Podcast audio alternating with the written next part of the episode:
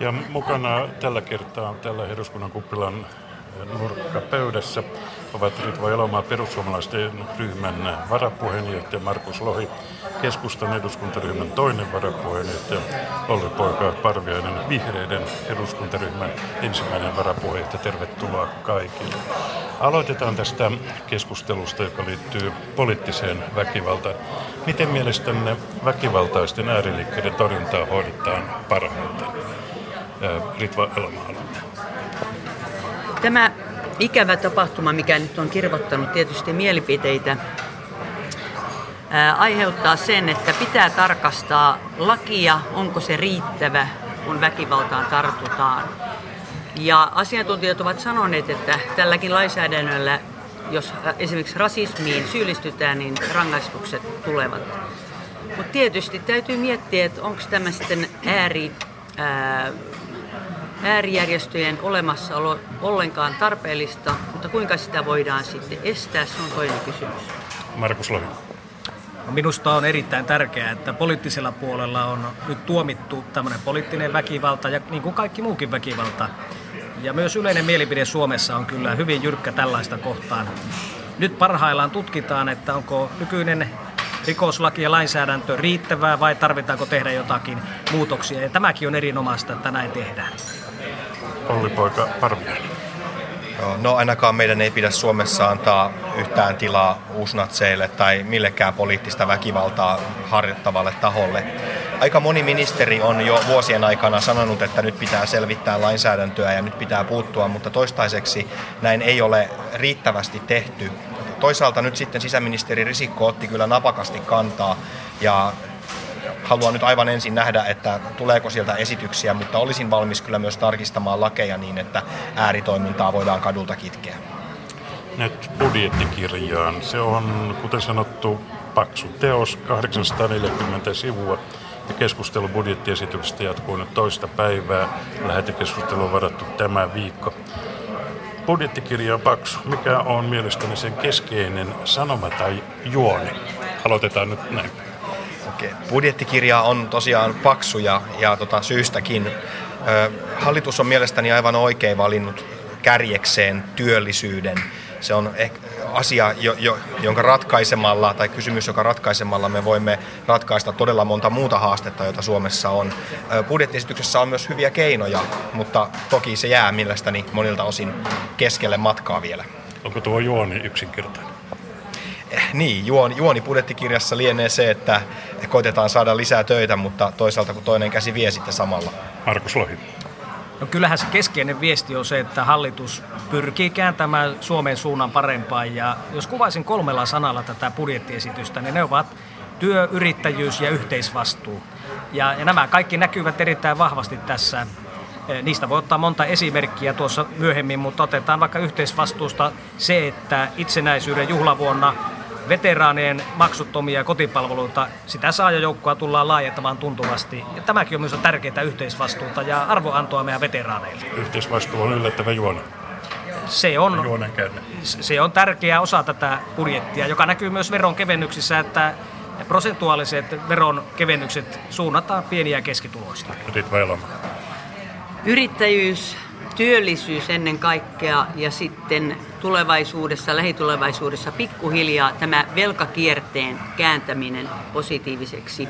Noin ne kolme asiaa ja hallitus on yrittänyt katsoa tasapuolisesti, että esimerkiksi verohuojennukset koskisivat tasapuolisesti kaikkea, mutta jossain asiassa myös henkilökohtaisesti olen sitä mieltä, että olisi tarkennuksia pitänyt tehdä vielä ja tulevaisuudessa.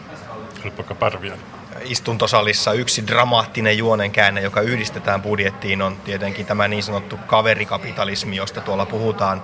Esimerkiksi se, että hallitus antaa miljoonia metsälahjaa vähennykseen, vaikka juuri eilen uutisoitiin, että puukauppa vetää Suomessa paremmin kuin aikoihin. Eli voittajat saavat lisää. No, yksi, biotalous on yksi hallituksen kärkihankkeista ja minusta se on myös koko Suomen tulevaisuus ja meidän tulee pitkällä tähtäimellä, vaikka nyt puukauppa vetääkin, niin pitkällä tähtäimellä turvata, että puu liikkuu metsästä tehtaisiin ja se luo meille työtä ja työllisyyttä. Että kyllä nämä kaikki satsaukset tähtäävät siihen, että meillä työllisyys paranee ja hyvinvointi lisääntyy koko Suomessa. Että ei nämä ole, nämä ei ole mitään kaverikapitalismia, niin kuin väitetään. En ymmärrä tätä sanaa, että mistä se yleensäkään tulee. Jos ajatellaan hyvinvointiyhteiskuntaa, eh, joka Suomi on nipin napin tällä hetkellä, niin kaikki lähtee siitä, että ihmisillä on työtä. Ja kun meillä on työtä ja tulee verotuloja, niin voimme sitten tarjota palveluja ja hoitaa ja huolehtia myös niitä heikompiosasista. Ja siitä on lähdettävä. Sen takia tämä on, jotkut ovat, ovat oppositiossa sanoneet, että on liian yrittäjäystävällinen tämä budjetti, mutta meidän täytyy niitä työpaikkoja kehittää ja silloin täytyy myös ajatella näitä yksinyrittäjiä, joita on valtaosa Suomessa, eli pikkuyrittäjiä. He pystyvät tulevaisuudessa tarjoamaan sitä työpaikkaa. Budjettikirjan aikajänteestä tuli mieleen se, että tänään täällä eduskunnassa pääministeri Juha Sipilä totesi, että nykyisillä toimilla valtion velkaantumisasteen pysäyttäminen se ei tapahdu vuoteen kaksi, kun vasta vuonna 2021. Eli velaksi elämisen lopettamiseen tarvitaan lisätoimia. Miten te tulkitsette tätä? Kuka haluaa aloittaa? No hallituksella on tässä velaksi elämisen lopettamisessa kaksi keinoa. Ja toinen on se, että jäädytetään valtion menot tuohon noin 55 miljardiin euroa. Ja näin ollaan nyt tekemässä, ja tämähän aiheuttaa paljon tuskaa meille kaikille, koska joudutaan tekemään sopeutuksia.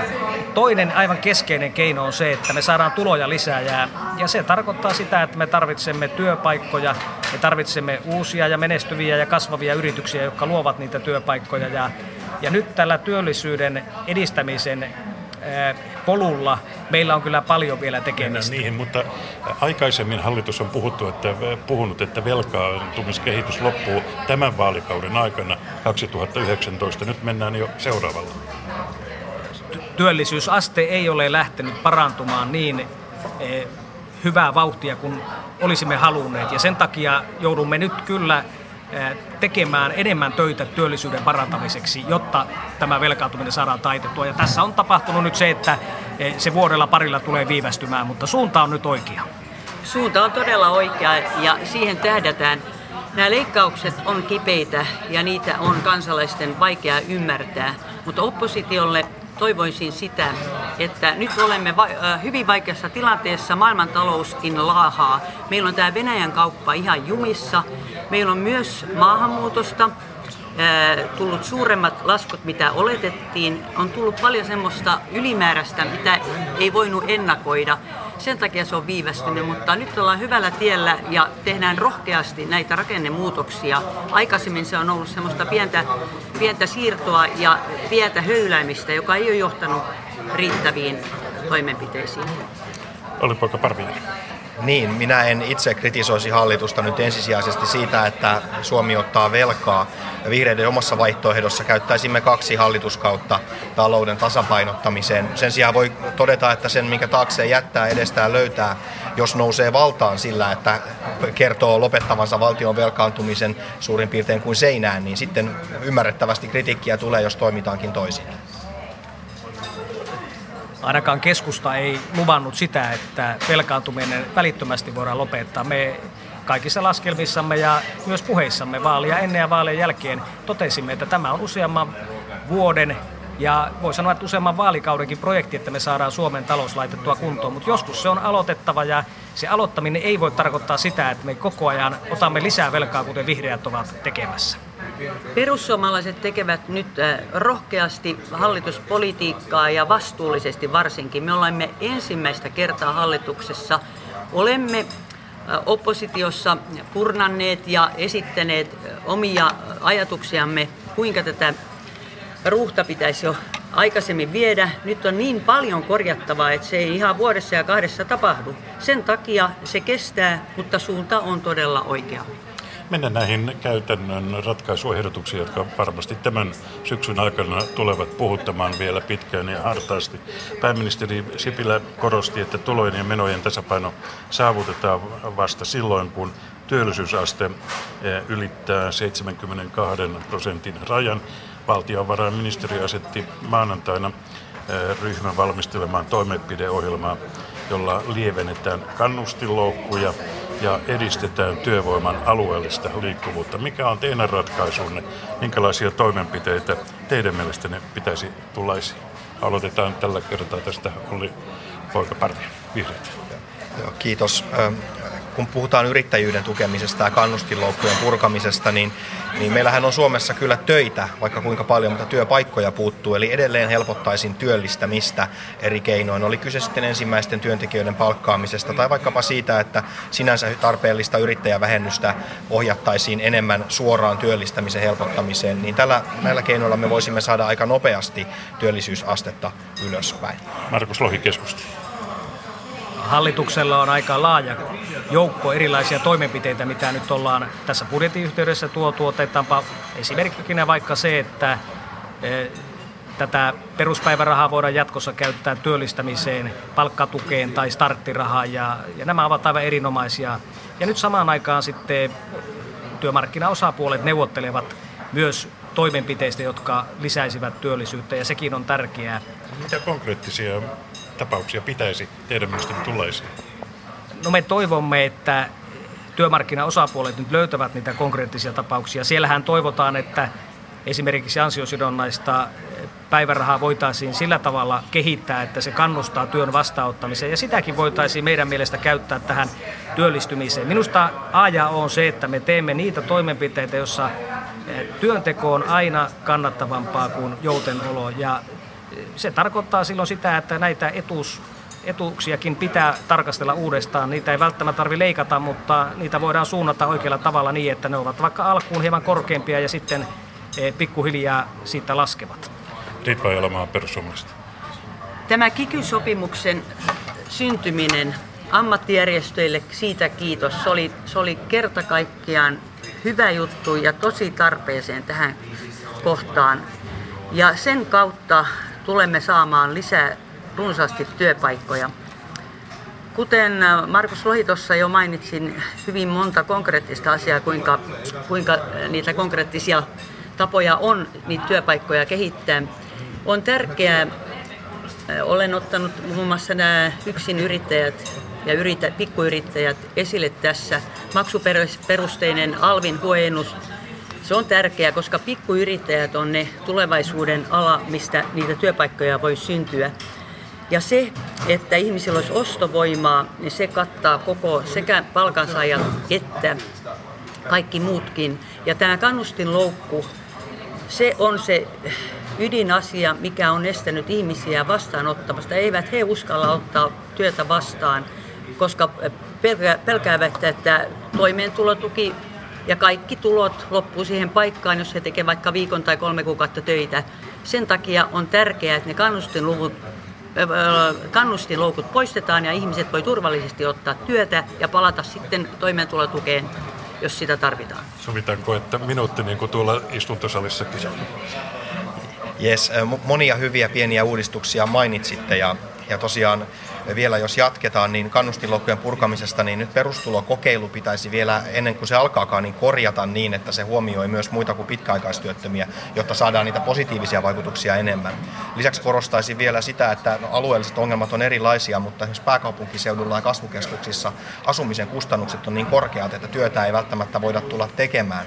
Tähän kannattaisi vastata kohtuuhintaisella asuntotuotannolla ja tietenkin sillä, että joukkoliikenne olisi paremmin toimivaa. No, otetaan kierros perustuloista. Pitäisikö perustulo ottaa laajemmin käyttöön niin, että työtä otettaisiin vastaan matal, matalimmilla palkoilla kuin työehtosopimuksissa on?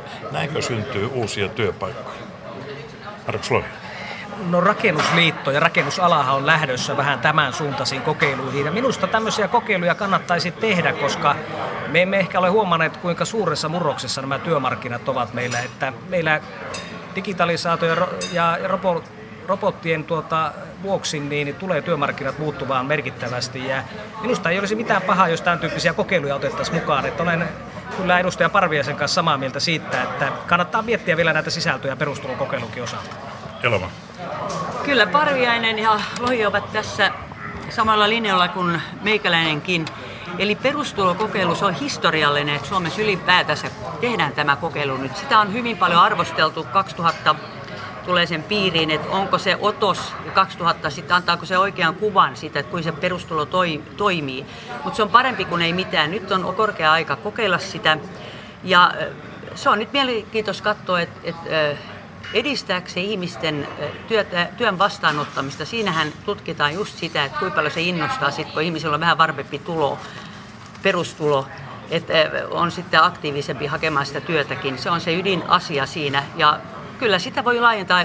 Tuo salissa tuli eilen esille, että, että voisi jopa pikkuyritykset tulla tähän mukaan. Ei se ollut huonompi yritys ollenkaan esittää tällaista, että pieni yrityskin voisi tulla kokeiluun. No, miten tätä voisi laajentaa? Pitäisikö työttömän omaa vastuuta työllistymisestään, millä keinoin sitä pitäisi lisätä? No se on nyt jo, äh, äh, nyt jo tavallaan tulevaisuudessa hanskassa, että äh, työttömän kohdalla tehdään tämmöinen henkilökohtainen ohjelma, että häntä haastatellaan kolmen kuukauden välein ja katsotaan, missä mennään ja pidetään hänestä huolta. Se on tosi tärkeää, jotta tiedetään, mikä systeemi sopii tälle työnhakijalle. Ja, ja se oma vastuu on jokaisella varmasti olemassa ja jokainen haluaa sitä työtä. Hyvin pieni osa porukkaa on sellaisia, jotka eivät sitä työtä niin, haluaisi tarjota. Markus Niin, olen samaa mieltä Elomaan kanssa siinä, että kyllä tämä on tärkeää, että hallitus nyt esittää, että joka kolmas kuukausi viimeistä tai vähintään niin ollaan yhteydessä työttömiä ja pyritään nostamaan. Ja Just on tärkeää, että me emme syyllistä työttömiä, mutta kyllä meidän tulee kannustaa omatoimisuuteen ja, ja työllistymiseen myös kaikkia suomalaisia. Tämä on minusta avainjuttu, että, että paljon voimme tehdä vielä tällä sektorilla, että kaikilla olisi niin motivaatio ja, ja halu tehdä töitä ja, ja parantaa omaa elämäntilannetta. No, hallitus kuitenkin kertoo nyt vahvistavansa työttömyysturvan vastikkeellisuutta ja tiukentavansa työn vastaanottovelvoitteita. Ja mä vähän haistan tässä sellaisen a- ajattelun, joka lähtee siitä oletuksesta, että aivan kun työttömät eivät haluaisi mennä töihin, hyvin pieni vähemmistö ei töitä halua ja enemmistöä ei pidä simputtaa sen takia, että pieni vähemmistö tekee jotakin sinänsä on hyvä, että otetaan koppia, ollaan ihmisen kanssa aktiivisessa vuorovaikutuksessa ja autetaan, mutta esimerkiksi näiden määräaikaishaastattelujen idea ei saa olla se, että puhutaan pehmeitä aktivoinnista ja työllistetään lähinnä työvälittäjiä, vaan pitää sitten aidosti myös tarjota mahdollisuuksia tehdä mielekästä työtä.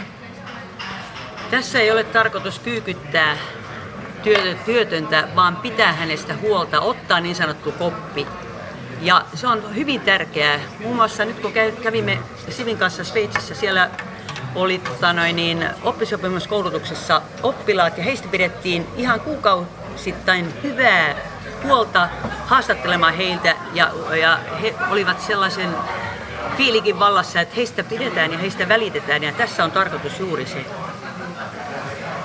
No haluan loppuun todeta, että kun tuolla eduskunnan budjettikeskustelua salissa seurataan, niin voi tulla vähän semmoinen synkkäkin kuva kansalaisille, mutta Minusta nyt meillä on kuitenkin pitkästä aikaa semmoista valoa tunnelin päässä ja sen takia loisin semmoista positiivista ajattelutapaa, että nyt on ensimmäistä kertaa työttömyysluvutkin lähteneet onneksi vähäisen laskuun ja, ja meillä on kasvuakin näköpiirissä. Eli uskomme siihen, että olemme nyt tekemässä oikeita asioita täällä.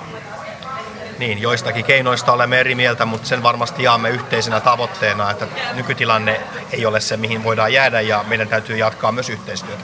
Kiitokset Tallipoika Parviainen vihreistä, Markus Lohi keskustasta ja Ritva Elomaa perussuomalaista Jari Niemelä eduskunta.